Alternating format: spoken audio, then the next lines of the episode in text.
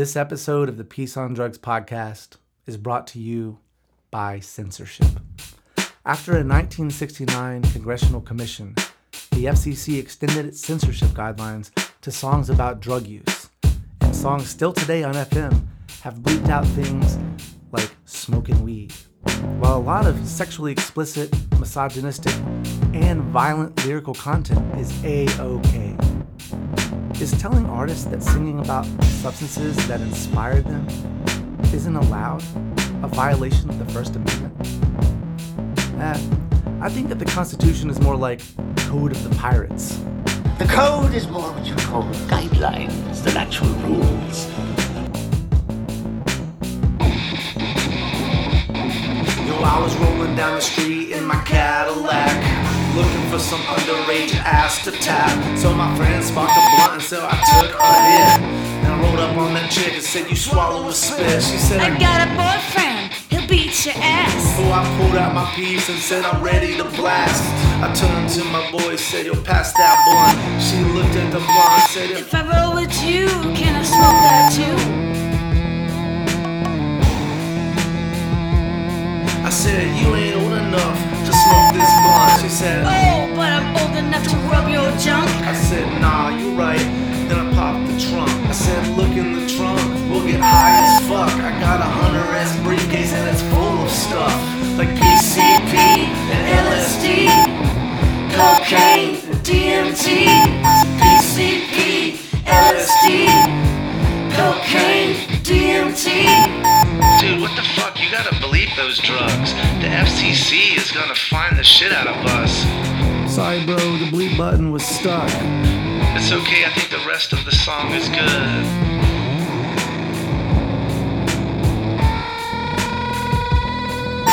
She looked in the trunk, there wasn't nothing inside. I cracked her on the head with my 45. Closed up the trunk and we went for a ride. Yo, this song is derivative. You got a girl in the trunk, you think you're Eminem? Yeah, why the fuck we play this shit in the first place?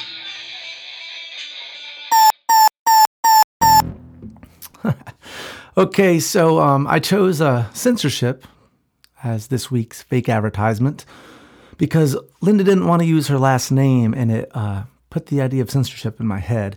And not that being like somewhat anonymous is censorship, but um, Linda, you know, she was a heroin addict and went through some wild trials and tribulations with her addiction. So I can understand why she may not want like anyone googling her name to be able to find a podcast and hear you know some of her darkest moments. Um, you know it's personal and drug addiction is so stigmatized in our culture.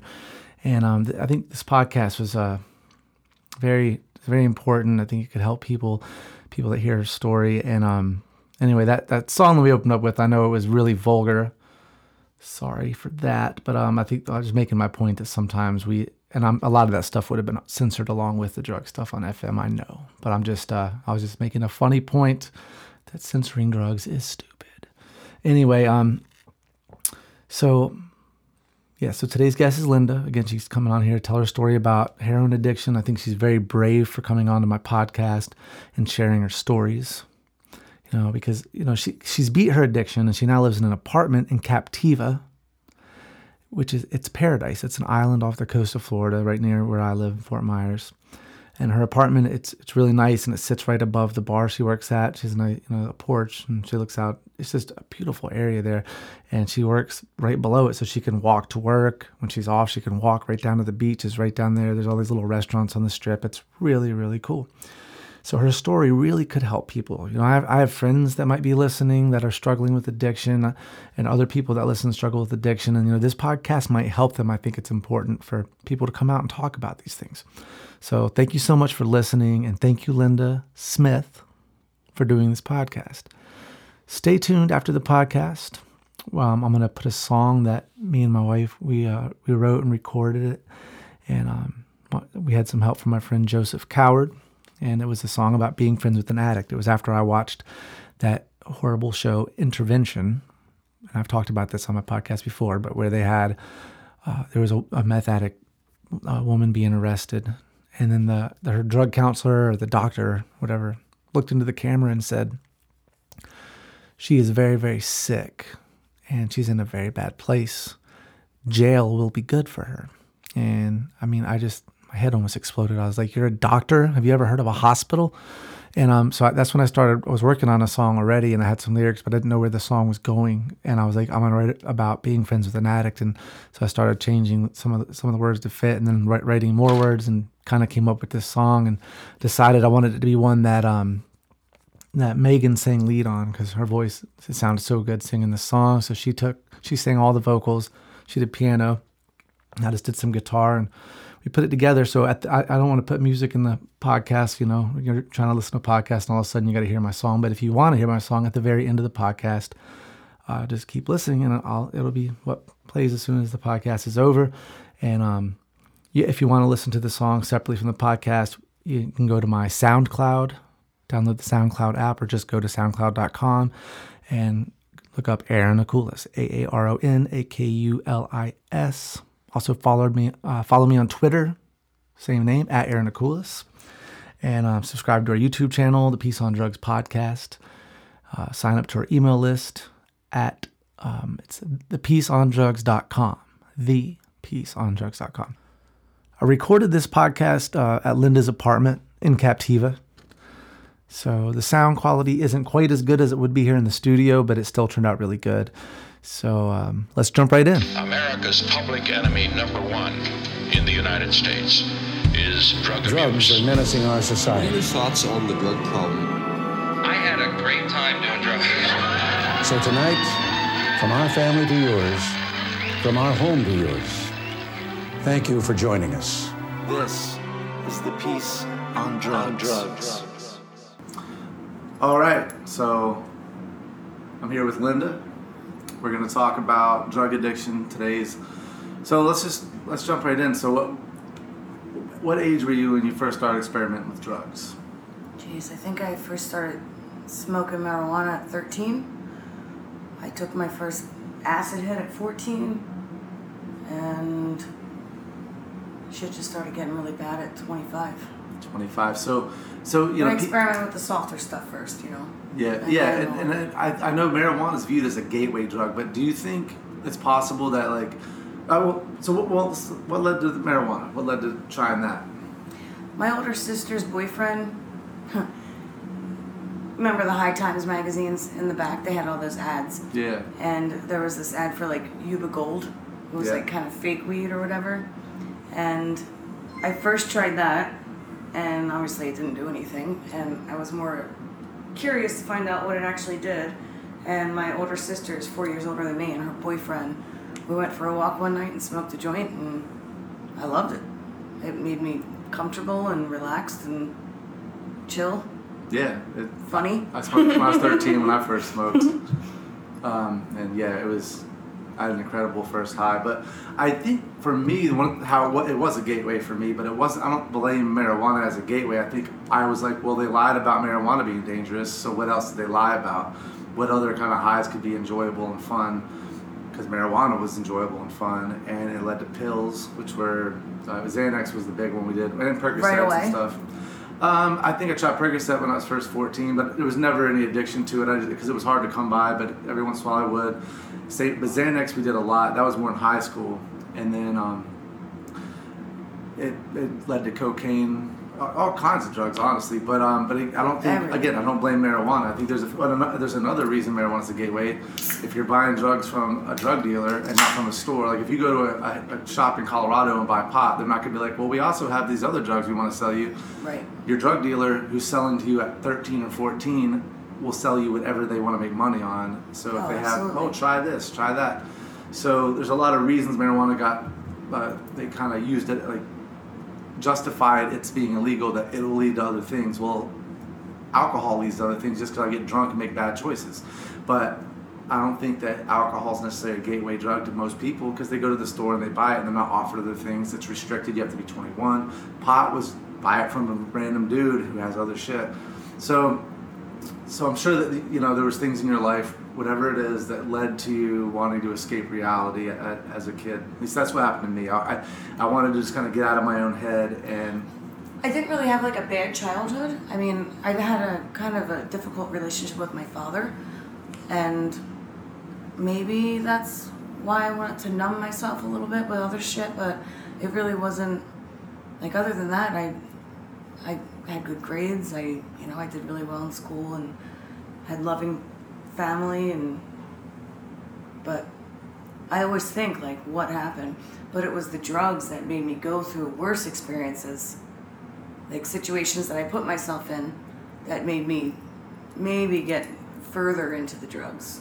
Yeah. So maybe Yeah. that's how they can Well, the- consider it a gateway drug. Well, there's also the Huh? culture and the black. When you're dealing with the black market and you're dealing with, uh, you know, there's a nefarious side of the underbelly of, of drugs when they're when they're underground. So you end up in situations with people that are sketchy and and you find yourself in bad places. And the relationships Mm. and friends you find with the, in those places also can be kind of toxic. So you find yourself in a place where you're experimenting with drugs you might not usually use. So how, how did it? So it, it led to heroin addiction, right? Right. But so so that was 25 when you first did heroin. hmm My daughter's father introduced me to it. Uh, we were at a, a show, a concert, and Who, he was, was on John Butler Trio, Okay. and him and his friend were doing it, and I was Were they shooting it or smoking it? Shooting it. Shooting it. But they didn't tell me about it. I could just tell they were Yeah. beyond fucked up, and I was like, well, I want to see what the big deal is. So the next day, or maybe two days later, he got it for me, and the first time I did it, I shot it.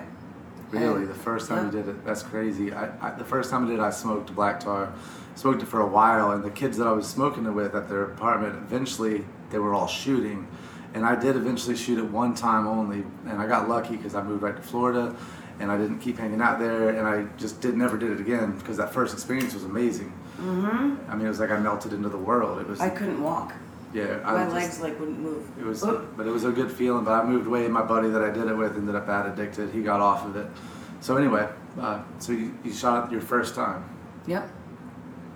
Yep. and and then did it start as like a here and there thing? Uh, once I did it, uh, it was like maybe it once a week, then two days a week, then two days in a row, and then once I got to three days in a row, just like that, You were just I was sick. You're sick I if you do didn't it have the it. fourth day. Yep. yeah. Then, you know, all the shitty stuff happens where you steal from people and And, and this happens. do whatever you have to do. Yeah, because you don't because you can't go through withdrawals because it's lit as It's hell. the worst. It's, the hell. worst thing in the world. And, and that's the thing that people don't understand about addicts if they're stealing from their family.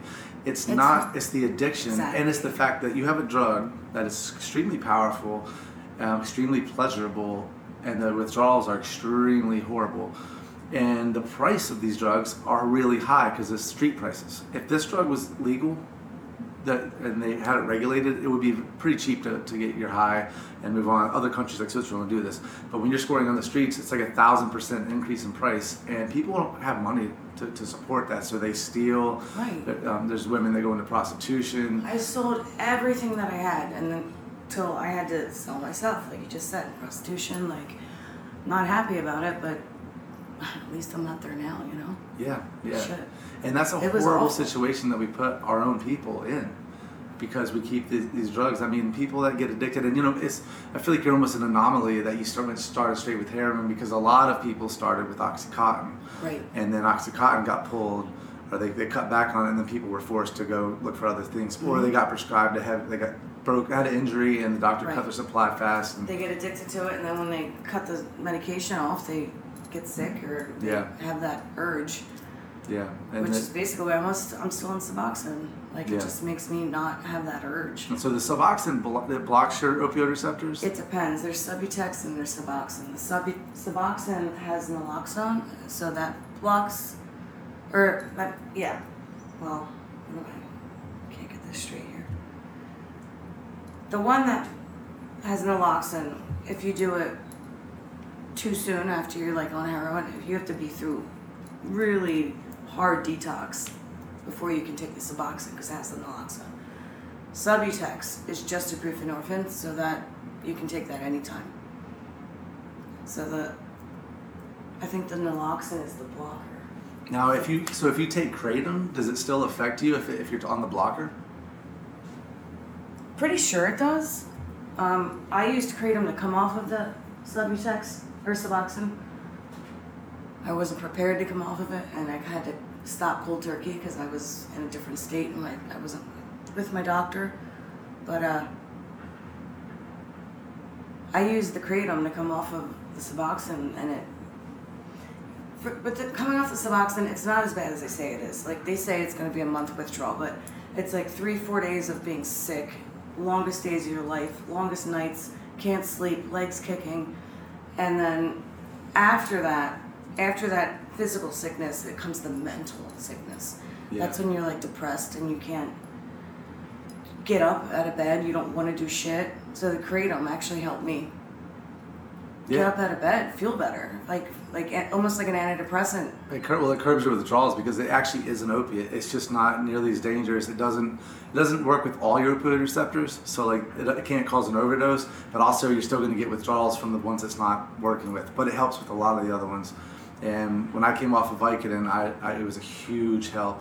Like I went through, um, I, I got arrested for pot. Fucking ridiculous. They would do- yeah, they would do, I do three months of drug counseling for a little bit of pot Come on. and um, and they did random drug testing. At the time, I was addicted to Vicodin, so I was like, "What am I gonna do?" My buddy told me about kratom right before that happened, and that saved me from failing a drug test because I was able to stop taking Vicodin and go through kratom.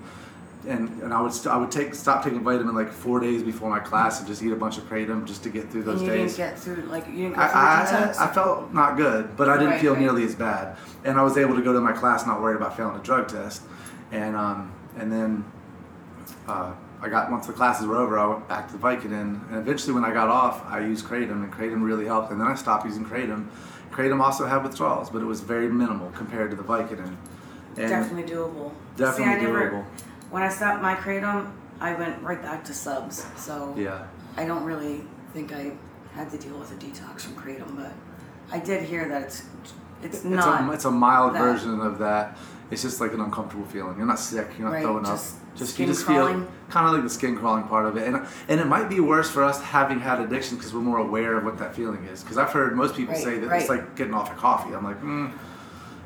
but A lot of it's mental. I it- think. it is. And, You know, and that, that's a that's very true. I wonder how much of it is just psychosomatic that I'm even feeling anything. That I'm right. like, Well, besides the puking and well, no, no, no. Heroin withdrawal, that's that's legit. There's no psychosomatic. I mean, some of it's a little bit. There was an interesting story I read that said that there was a time when they, they, they actually did a huge heroin bust, and I believe it was in Vancouver, and there was zero heroin on the streets. They, they the cops tested all the heroin on the streets. There was no heroin found in it. There was like some cocaine and different things because Oh, there was no heroin. They said and none of the people were, were freaking out. They all was like, oh, the heroin sucks right now, but they weren't going what through. was it? it was just who knows what the fuck they were shooting, you know. Oh, that's scary. That is scary, but um, but it's just a, a weird fact that people weren't like like shaking and throwing up, but they were they mm-hmm. were they were saying the heroin was weak and weren't feeling well, but they weren't going through as bad as they would. The story seems weird to me. But though. they still got high. That's what that that I guess is the through the placebo they were getting something out of it. I the story doesn't make any sense to me. I'll tell you that because I, I I think you could have gave me a placebo when I was going through Vicodin withdrawal and it would have done shit. But I don't know. I don't know. It's just it, it was an interesting story. But you know, it's when I think about heroin busts. I was on Twitter, you know, and I follow like the War on Drugs hashtag, and you'll see cops posting like, "We just like hooray to this." There's always a dog. They try to play on human emotions. Like this dog just did the best service. We just busted hundred kilos of heroin. I'm like, and I'll I'll quote their tweet. I'll be like, "All right, you actually did nothing. What you did." Was you created a, a, a fentanyl increase in the in the heroin supply and the users, so, so now you're going to see a lot of overdoses. That's all you're going to see. I'll tell you what, I had almost 12 years clean. I was telling you this the other day. And when I relapsed last year, well, a year and a half ago, it was all fentanyl in Philly. It's all fentanyl now. Yep. And I would buy a bag, and it went down from $10 to $5 a bag. And I would open it up and dump it out. And I was like, this is like grains of salt. What the fuck is this? This is not going to get me high. Shoot it up. I was fucked up. Yeah. Fuck. That shit is super powerful. like Super unbelievable. Yeah. It was it was nothing in my mixer. Like Yeah, no, my, I watched my buddy do a line of fentanyl, and I was like, I want to try a little bit of that. So I did this. I did the, like you said, grains. I did the smallest amount Right. things, and I thought I was gonna die. My eyes rolling back in my head. I was throwing up. I was like, oh my god, I'm so fucked up. I was like, dude, you gotta get off this. He just did a line. And that's how big his tolerance is. It's like when you hear stories about Kurt Cobain, like the reason he didn't kill himself is he had so much heroin and a horse would die. I'm like, you don't understand tolerance then, because he was a horrible addict. He could handle that much. Oh much. hell yeah! That was probably I his used to do regular 12, dose. 12 bags a day. Yeah, that's a lot. And, and was it mostly black tar? No, it was it was from like Trenton. We would get a brick. Like like a white powder or something? Yeah, a brown. A brown a brown Yeah. powder. Oh yeah. I've never done that. I've never it was done black black. tar was what we what we Yeah, did. I've never done that. Apparently, it's like uh, my buddy afterwards. He the doctor said, "Well, the only advantage of shooting garbage in your veins is your immune system's probably pretty powerful now, but that's what you're shooting. Who knows what you're shooting?" So another Exactly. another dangerous fact of it being illegal is you become an addict and now you're shooting up who knows what into your veins and sharing needles. Like there's diseases that can come. I just showed my fiance now a video that I took when I thought I was shooting meth, and I was hallucinating. I was freaking out. I ended up having to be like um, in ICU for a week, like intubated. Wow. They put me in a in a coma. Like they put me out just because I was freaking out so bad. And this was days after I did it. And my fiance's like, "That's Linda. That wasn't meth." He's like, "You'd have to shoot a shitload of that for you to feel that way." So it's something else. Was it bath salts? Was I had no idea, but I just sure. kept doing it because, you know, that's what we do. Yeah, well, it's interesting about bath salts. I've never tried those because I was scared about eating faces. Turns out, Right, that, you turns know. out the guy that ate the faces wasn't on any of it. But they didn't tell that story. Didn't make Ew. headlines. what was he on then? He wasn't on anything. He, the only only is drug, crazy. the only drug he had in the system was THC, and it wasn't even enough to say he smoked that day. He was just crazy. But they immediately had, they had this new bath salts thing and fear sells. So they were like, "Ooh, bath salts make make turns men into cannibals," and But people does it freak show out. it? Does it show up in a drug test? No, Bath salts don't, Yeah, no. right? No. Well, well, what, they did test him for it. It came back negative. He did not have them. And Dr. Carl Hart in his book said he tried bath salts, which is I I can't remember the drug's name. It might be. I think it's methcathinone. I was gonna say, what exactly is it? It's it's a cathinone. It's a It's derivative of- man-made. Uh, well, it's a derivative of a natural plant, but I think they make it in labs now. Like it's not the, the stuff you were buying didn't come from the plant, but it is a natural green thing. But uh, Dr. Carl Hart said it was one of the most enjoyable substances he's done. He's like that. that all this, this this stuff you heard in the media is not true. Oh, my thing was not enjoyable, so maybe it wasn't bath salts, or I just did too much. Who knows? Did too much, maybe. It I mean, I personally don't enjoy amphetamines, and so I don't either. yeah. So That's if, if I I if I did, because I was prescribed Adderall, and I, I I like a little bit of it, but the thing is, when I'm prescribed, I start doing it all the time. I start feel like I'm losing my mind. Like it's, I start getting socially awkward. Like I don't feel comfortable. I get anxiety. So I couldn't imagine doing That's like why I a feel big like I dose. smoke weed sometimes, though. Yeah, me too. Like it depends on the strain, I guess. Like I, I smoke weed. I feel great. I can clean the apartment, and you know, I guess it's just a sativa. But sometimes I, I panic. I and I already have like heart issues from shooting too much coke and having seizures and slamming my head down on the concrete. Yeah. You know, I, I had to have staples in my head, and Wow. from that, caused me permanent heart damage. Really. So I, I, I always tremor. I always have. I always shake. I always have tremors. I'm on a propanolol for that. I don't know what that is. It's it's almost like a pre-Parkinson's medication. Oh, It's- really? and it's off market for anxiety, but if I don't take it, I can't even serve a drink downstairs. Like I'm, Really. it's it's like I drank a pot of coffee. I just constantly shake. Man. Yeah, the after effects haunt you. Yeah. What's the cat's name? China cat. China cat. China cat sunflower. Oh, it's a cute cat. For those listening, it's a, Mhm. a cat, black and white cat. Tuxedo. Pretty cat. So made yes. So and how long have you been sober now? Uh, since January 24th of last year. Well, congratulations. So like a year and a half, I guess. Nice. Almost. And um and do you think you'll just I continue? gave up that whole 12 years. Yeah, that's And I don't, you know what? I still, I can't even say it was really 12 years clean. I still dabbled. Like I, I would get high maybe once. I, I love to shoot coke. That's my fucking problem. And when I shoot coke, I want a bag of dope afterwards to come down, so I'm not itching for another one. uh And I might have done that like here and there, but I feel like I wasn't constantly addicted for those 12 years. I didn't wake up and have to fucking get a bag right away. You know what I mean? Like, Yeah. so I still feel like I was clean, if that makes sense. Yeah, well, it does because I think people don't understand that not every relapse. I was leads 12 back years without being addicted. Addict- Exactly. Not every relapse.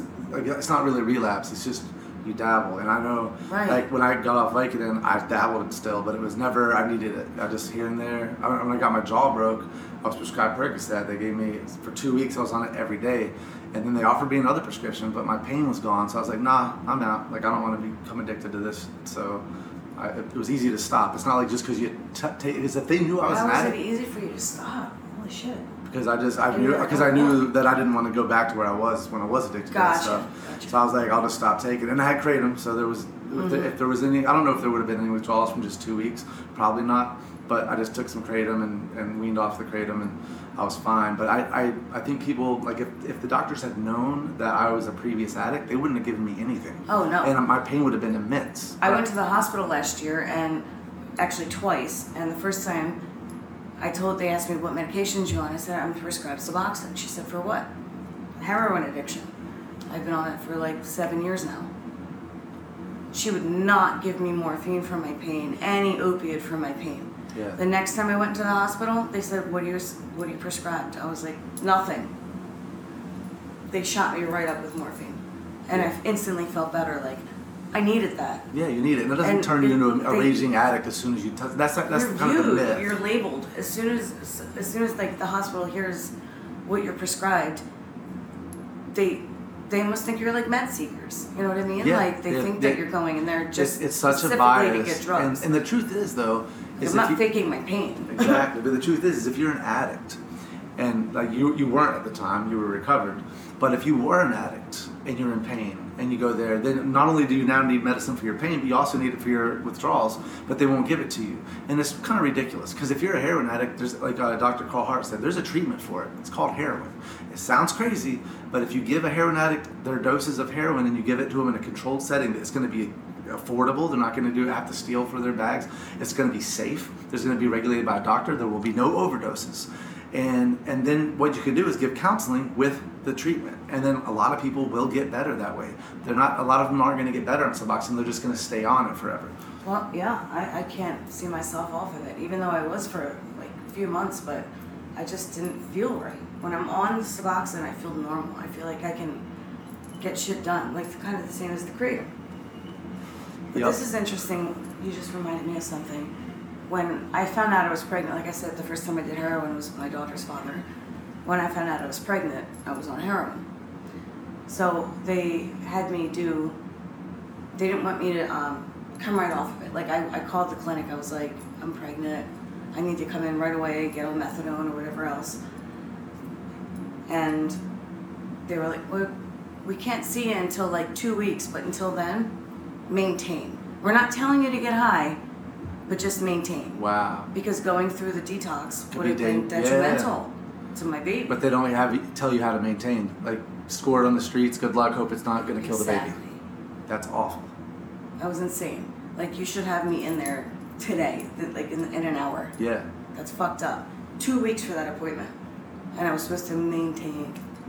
that's that's just it's so awful the way we treat we treat addicts like that like, like they're subhuman and like they're a problem like we're trying to help you but you're a problem for us and they're people and in countries like switzerland where they're giving patients heroin they're living fun- completely functional lives going to work being good fathers being good mothers all problems but in this country a lot of them are homeless i mean How, can you function like that? You can't, and a lot of them are like- like there's schizophrenics that self-medicate with heroin, and and we have nothing for them. They're living on the streets. They hear voices, and the heroin calms the voices in their heads, and we don't Yeah, but then you you build tolerance. You have to do more and more and more. and you're more, paying more and more. You don't have more. money for it. You got it's it's, it's just a cycle of But it doesn't fuck them up. do you- like They don't nod out or oh the, the, the schizophrenics. well the people that are using the heroin. Like Oh, oh, oh, at, oh, in Switzerland, no, because it's a, it's a doctor regulated dose. So they give them the appropriate dose that you can actually maintain. But they don't have to escalate. Like that's what I'm saying. No, no. Once, once you're on a, a steady supply of a drug that's maintained by like a, a doctor, they know exactly the doses. They might up it sli- slightly with your thing, but it's, it's going to be pretty regulated, and you're Like never going to be dose, like a methadone much- dose, yeah. but it's going to be heroin, so you're going to be high. You're gonna feel good, but you're gonna be able to go to work and function. too. no, my buddy that used that got addicted to Oh. heroin for a while, he would shoot up and go come to work and be like, I feel great. Oh, hell yeah. Yeah, and it's, That's he was to fine. on my freaking breaks. Yeah, so Go in and get- go I mean, I smoked heroin on breaks at my that, that yeah. at that restaurant. We had a abandoned restaurant above us, so we would go up in the abandoned restaurant smoke heroin, and then go wait tables. And I, it was uh, people have a, a mixed view of heroin. They're like, "Oh, that he must have been all messed up." No, I felt great, and everybody got really good service. I mean, it was there's no problem to it. I mean, It can wake you up or it can make you nod. it depends on how much you do. Right. Like, when I, like when I did, I did what was the one drug? Uh, Pana, Opana, and I'd never done Opana. It's it? like Opana? oxymorphone, and I snorted some of it, and I was nodding out so how do I bad. not? How do I not know that one? It, it's a rare one, Opana, but we, but some guy in Charlotte had it when I was going through my withdrawals. I was like, let me just try a little bit, and I mean, I was fucked up. It was, it wasn't as bad as fentanyl, but it was, it was close. It was like I was You snort it? snorted, it. yeah. Have you shot? Only once. I shot black tar heroin one time, and say I, I loved it. that, yeah. But um, but uh, I got lucky. I moved to Florida, and I, I would have probably been like, I feel good. The next day I didn't feel good, but I was driving to Florida, so I, was, I just was like, eh, I'm over it. But if I had been there, I'd been like, hey man, let's try that again, and then it could have turned into something worse. Absolutely. I still have scars on my arm. I don't know if you can see that, but yep, last year when I was shooting the whatever it was, bath salts meth, I missed. And I got a huge abscess right here. Like my whole arm felt like a spine. Like Oh, if you wow. ran your finger up my arm, it, it was like bump, bump, bump, bump, bump. So I went to the hospital and it was so bad. They had to cut it open, drain it, stuff it, restuff. I was in There are there for there are people that lose limbs from shooting street I know. Just and, like the and they don't have to. That's the thing. If you legalize and regulate, and you can get people off of it, but also you stop people from having abscess like that, people from losing limbs. I mean, Well, after when you shoot coke, like your it just collapses your veins. Like it, it it's Really? not like shooting heroin, and especially if you miss a little bit. So I had to start going into my neck, especially because I was on probation and I'm serving tables, and I couldn't really serve plates with track marks up my arm. So I would just go in my neck, and I had this big red glass necklace that I just like, like glass beads, that I just wore around my neck that covered it perfectly. wow, that's that's It's, a- it was it was disgusting. I mean, yeah, but it's that's the life of the of an addict. right. You, fi- under you under figure it out. You figure it out. Exactly. Under Mm-hmm. sh- prohibition, that's the life of an addict. And there's people all over the country that are going through these things. And we're not doing anything about it in this country. We're just, we're, basically, we're like, get off of the stuff. Just get off of it. It's like, Right. have you ever been through withdrawals? No. So you don't know what you're talking about. People can't just get off of it. And yeah, you can go to get Suboxone, but again, it, it's not as enjoyable. So people are going to relapse because they want to have that high. And then look at the wait to get into a rehab. Oh, and the cost. And first off, this is the trick right here. So if you call around, they'll be like, "Oh, we have no beds available. We have no beds. We have no beds." If you go into a rehab, just walk in, and don't say you're gonna kill yourself, but say, "I don't know what's gonna happen if I walk through those doors. If I walk back out." Yeah. They, by law, well, this isn't. This is the. Baker Act? They by law Florida, have to bring you in. Yeah. They they have beds available. They Yeah. do. But if you say that, you know, walking out those doors might be the last time you, you walk, pretty much, they have to let you in, Yeah. So that's some advice for an addict if you're going through right? Horrible, Or horrible you go into a, what I did last time, I went to a mental hospital and I just told them, I, I told them I was going to kill myself. I said, and they said, well, did you think about it? What would you do? I said, I would go down the Fifth and West, or I don't know if I should say that. I would go down to Philadelphia. I'd get two 20 bags of Coke and I'd slam it all so it was syrup and have a seizure and just die. And they were like, okay, you're welcome. Welcomed in. Oh wow. Like, it's, Yeah. it's as soon as you say something. I mean, I wasn't going to do that, but I But- needed but the help needed so help bad. that you were willing to say I, I need to get it. in rehab, so I put myself in the mental hospital and said I was going to kill myself just to get a rehab bed. Yeah. So let me, let me ask you this, uh, because now that you're sober, what advice would you give somebody? Because I might have somebody listening that's going through. I have a friend that might be listening. Mm-hmm. What advice would you give somebody who's going through a horrible fentanyl addiction, whose life's in shambles? Like, what helped? What, what I just said, like what helped me was like Like I said, I have fentanyl addiction. I, my life was in shambles, and I just went to the mental hospital and got a bed right away. And I then, mean, and then get- and then get on the di- Suboxone. e- everything's different. You for know what I every mean? person, yeah. But but get on Suboxone, get off of the street drugs, and it, and it really does suck that that's that's the best thing this country has to offer. But it you're is- gonna fucking die if you're shooting Yeah. fentanyl. It's it's You the to inevitable. you have to choose gotta life. fucking die. You're gonna die. and even even if you live for ten more years, those it ten happened to those ten so years, many of my friends. It drives me. It, it's so upsetting. and it, even if you live ten more years before you finally overdose. That, those 10 years are meaningless. Those are just a, a cycle of addiction and trying to find your high. Yeah, you And- think you're having fun. You think you're feeling great, but fuck.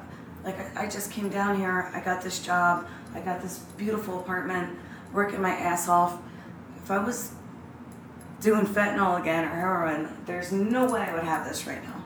Yeah. Like You get- hard work life pays can get- off. life can get it's great. so exciting. You're, because look at this. So exciting. So you're sober now, and you're The beach is my backyard. She, living in, in a in a nice apartment. I'm sitting in a nice apartment. I should I should have said this at the beginning. I didn't do this podcast in my studio. I'm sitting in an apartment above a restaurant I play music at. You know, on Captiva. This place is paradise. It's an island, blue water, walking distance. I mean, this is absolutely paradise. And people pay a lot of money to come visit here. Hell yeah. And you're cleaned out, and you're living in a beautiful apartment in paradise. I mean, life can get better. If I was where I was a year and a half ago, I would never have this right now. I paid six months in advance. It was a lot of money, but I did it. But you did it. And you fucking were did able it. to do it. That's amazing. Like a year and a half ago, hell no.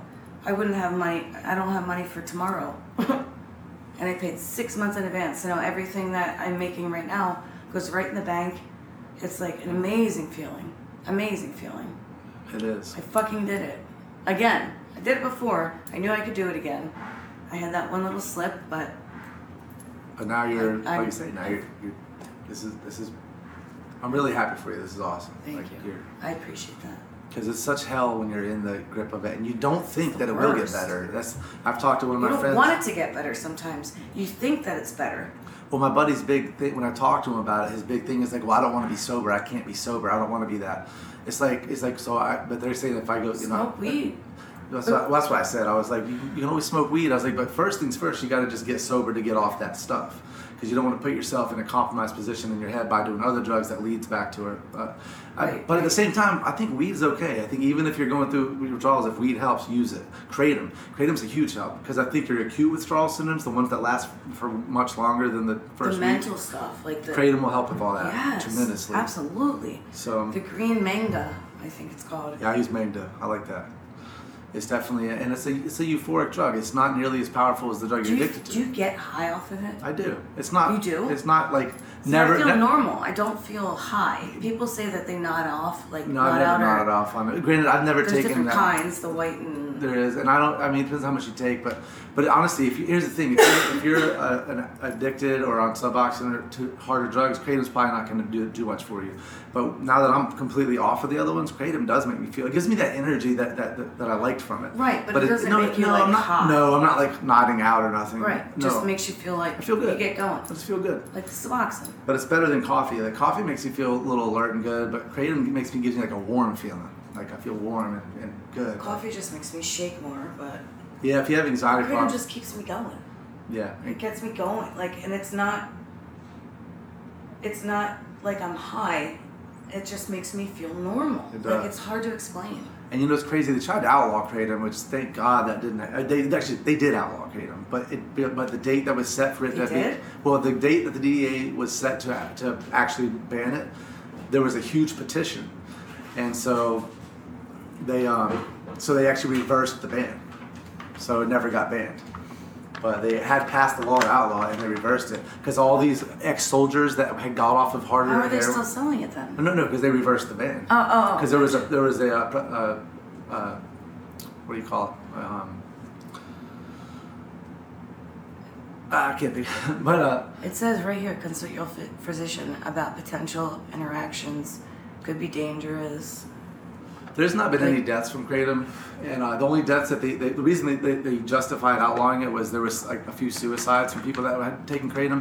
But the thing that they didn't want to m- mention was the fact these people were also coming off of heroin and were already having Exactly. problems with depression. Exactly. Were on probably used it antipsychotic medicine, and they were trying to get better with kratom, but the kratom Right. just didn't work good enough, so they killed themselves. And they're like, it's because of the kratom. No, it has nothing to do with kratom. Um, and, and, and we're talking about like these are like three cases they brought up where the mother was like we got to ban this and then i remember a big article in the gaston newspaper in north carolina that was like it's the new heroin it's an epidemic it's like you get like That is most- nothing like heroin. no, it's the I'll most you that dangerous article that they post when they post shit like that. Like, it's not the new heroin. This is the new heroin because people are getting off of heroin and doing this, and it's safer and better, and and it's, helping them. It's helping them. It's it's all It's natural. and it actually helps with pain too. It helps relieve pain. And people, some a lot of people that are addicts are actually in pain, and the doctors are too scared to prescribe somebody long-term pain treatment who's has long-term pain, so they're turning to street drugs. Well, kratom's a great alternative to street drugs. And again, I think there shouldn't be street drugs. I think we and, and you're not going to get rid of them by outlawing them. You know what's work. interesting? You know, in Amsterdam and Holland, they have certain like areas for drug addicts to go and shoot up, and cops just Safe- leave them Uh, alone. what do they call it? Safe house or uh, it's safe not house, like a the- shooting gallery, but it's it basically is a shooting gallery, but Injection, they just say uh, injection go over there. sites. They have them in You Vancouver just too. Go over there. And they have nurses there to make Yeah. sure if you shoot up and you overdose, they're there to save you. They do that in They have, Vancouver. uh, what what's it called? A prevention point in Philadelphia. Yeah. And it's an RV, and you go up, and if you return five needles, you get uh, fifty or no, is it two in return? I'm not sure if it. Yeah, there's get- some like times whatever. to get the dirty ones off the streets. Get the dirty ones out. Get- they give yeah. you fresh ones to make sure you're safe and, and taking care of yourself. They do AIDS tests right on there, right like right in the RV. They'll draw your blood and test you and Yeah. like that's what we need. Yes. If pe- people are addicts, they're going to be addicts. We need a that safe way to- protection. and also, Like, what, don't what's, judge, let me ask this. what's so bad about a heroin addict using heroin if they're not fucking their life up? And like Switzerland, if you're an addict and you go to the doctor and they give you an injection twice a day, you go, and they give you your injection and you go to work and you have a good life. Why is that such That's a problem? Crazy. Well, it's just like the same thing as taking methadone, I guess, right? Or an alcoholic that has to drink a beer in the morning and then drinks a beer, uh, or drinks a few beers, I uh, said a beer, but a few beers, whatever. And then, but we accept that because alcohol is legal. But if it's a heroin, then we're like, get it out of here. But, and trust me, heroin's horrible right now because it's a street drug. If we moved it into the realm of doctors prescribing it to patients. That's true. And again, this is not you something. You never know what you're going to get. Exactly. And this, this is not an idea like, Like, you can go to. fentanyl, out of nowhere. You like could die. People, 105 people die in this country every day of a drug overdose, and we could get that down to zero if we were to do if we were to implement what Switzerland's doing. But here's what politicians say: we don't we don't need to follow the footsteps of other countries. We we do our things our way. We're America. Don't you think an addict would like if they did have it prescribed by a doctor and the doctor gave them the you know in quotes the recommended dose? You don't think the addict in them would want to go and get more, more, and more, and more, and more, and more? Well, they, they can't get. There's only a certain amount they can get, but they get. Well, they get it but- but- illegally. They wanna get no, high. but, but they, they've actually eliminated the black market mostly.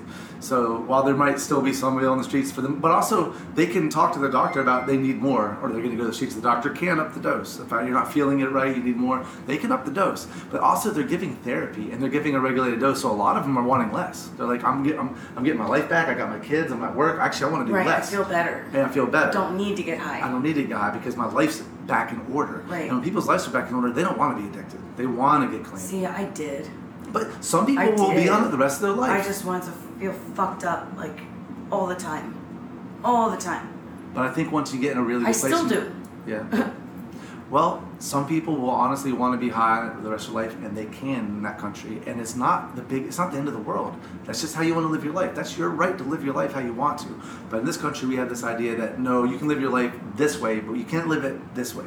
If you want to, if you want to smoke pot in Colorado, okay. You want to smoke pot in Georgia, not okay. If you want to, Right. It's like Right, right. These, these weird things. It's like, well, why I do got you this guy? arrested two years ago for a fucking weed pen. I had to pay what? It's all about money. I had to pay four hundred dollars. When they put me in handcuffs, I'm like, "Are you kidding me? For weed? You're arresting me right now." It's ridiculous. It's fucking ridiculous. And all I had to do was go to the doctor, get my marijuana license, which I did. Again, all about money. Got my Suboxone prescription. When I went to the uh, the classes or whatever, I had to give a drug test.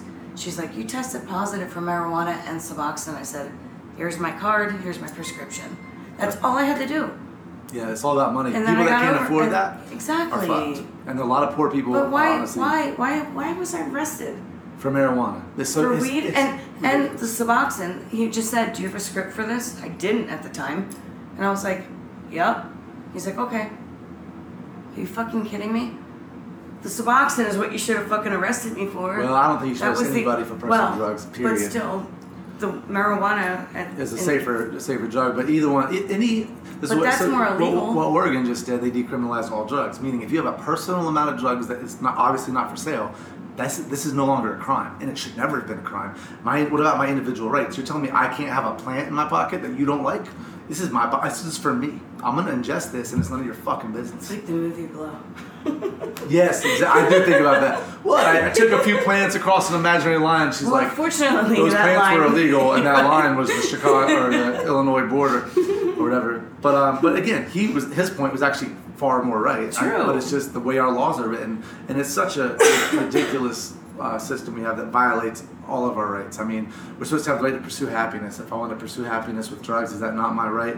Um, you know, we, we have uh, the, the right to. But then the you full- get the crazy people that like do it around their kids and people drink around their kids. I'm telling you, and people in Switzerland that are on heroin are doing it around it's, their kids. it's just like gun carriers. You know what I mean? Like people have guns and they don't abuse it the right, and people That's have what it them is. and yeah, actually, I did, I did a thing about Nancy Grace because she she did a, a debate with 2 Chainz, the rapper, where she showed a video of kids, like I'm talking about kids in diapers smoking blunts, and she's like, "This is this is what happens with marijuana." I'm like, first of all, this is marijuana under prohibition because where they're smoking it is not even legal. First of all, second of all, that's child abuse. That's nothing to do with pot. Child Some people beat their kids with belts. Exactly. If Exactly. you beat your kid with the belt, should we outlaw belts because some people misuse their belts? No, we should arrest them for child abuse. Same with this. This is child abuse. Right. People have alcohol in their house. You don't have a problem. Some kids will break into their parents' medicine cabinet because they're not responsible with their alcohol, and the kids will drink it. Again, we shouldn't allow alcohol. We should make sure that people understand safety, child abuse, and all these things, and stop that from happening. But as an adult, I don't. I don't want to have to worry about being arrested for something I'm choosing to do with my own body. It's it's pretty much that simple, I think. Addiction's not that simple. That's it's a true. complex issue. Mhm. But again, we need to handle it in a, way like we're all adults in this country and say, all right, what are we going to do about addiction? Let's start giving addicts the drug they're addicted to. Let's start giving them therapy. Let's start making them making them better. But well, I hate to cut this short because we've only been about 45 minutes. I usually do about an hour, but um, I have to go uh, set up and play next door, and I got to eat my eat my lunch. yes. But this is a great conversation. If you want to do another one at some point, down to talk about this. But um, but yeah, so I'm in Captiva here with Linda. This was the Peace on Drugs podcast. Thank you so much for doing this. Absolutely. It's great. Glad Thank you told you. your story. I hope appreciate I it. hope it can help somebody out there just to understand that you, your life can be so much better if you get off the drugs. And it's and it's because of our current system in the government. But unfortunately, right now, the best thing you can do is get off of these drugs. And if you can't, there's always a way that you can. Yes. Like there's there's medication, there's doctor, like Yes, do whatever just- you need to do. And just look at this uh, from doing heroin and being addicted to having uh, your own place in Captiva and paradise. Life can get better. So I, I hope this could help somebody and hope it was informative. Thanks for listening. Thanks for being here. Absolutely. All right. All right. I hope you enjoyed that conversation with Linda Smith and Captiva. This is our song, Friend of Mine, by Megan Rose and Aaron Akulis. If you want to listen to it again, you can hear it on SoundCloud. Aaron, A R O N, Akulis, A K U L I S. Hope you enjoy. Thanks for listening.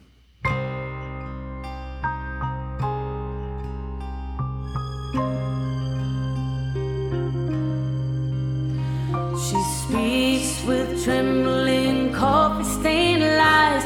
She's a fire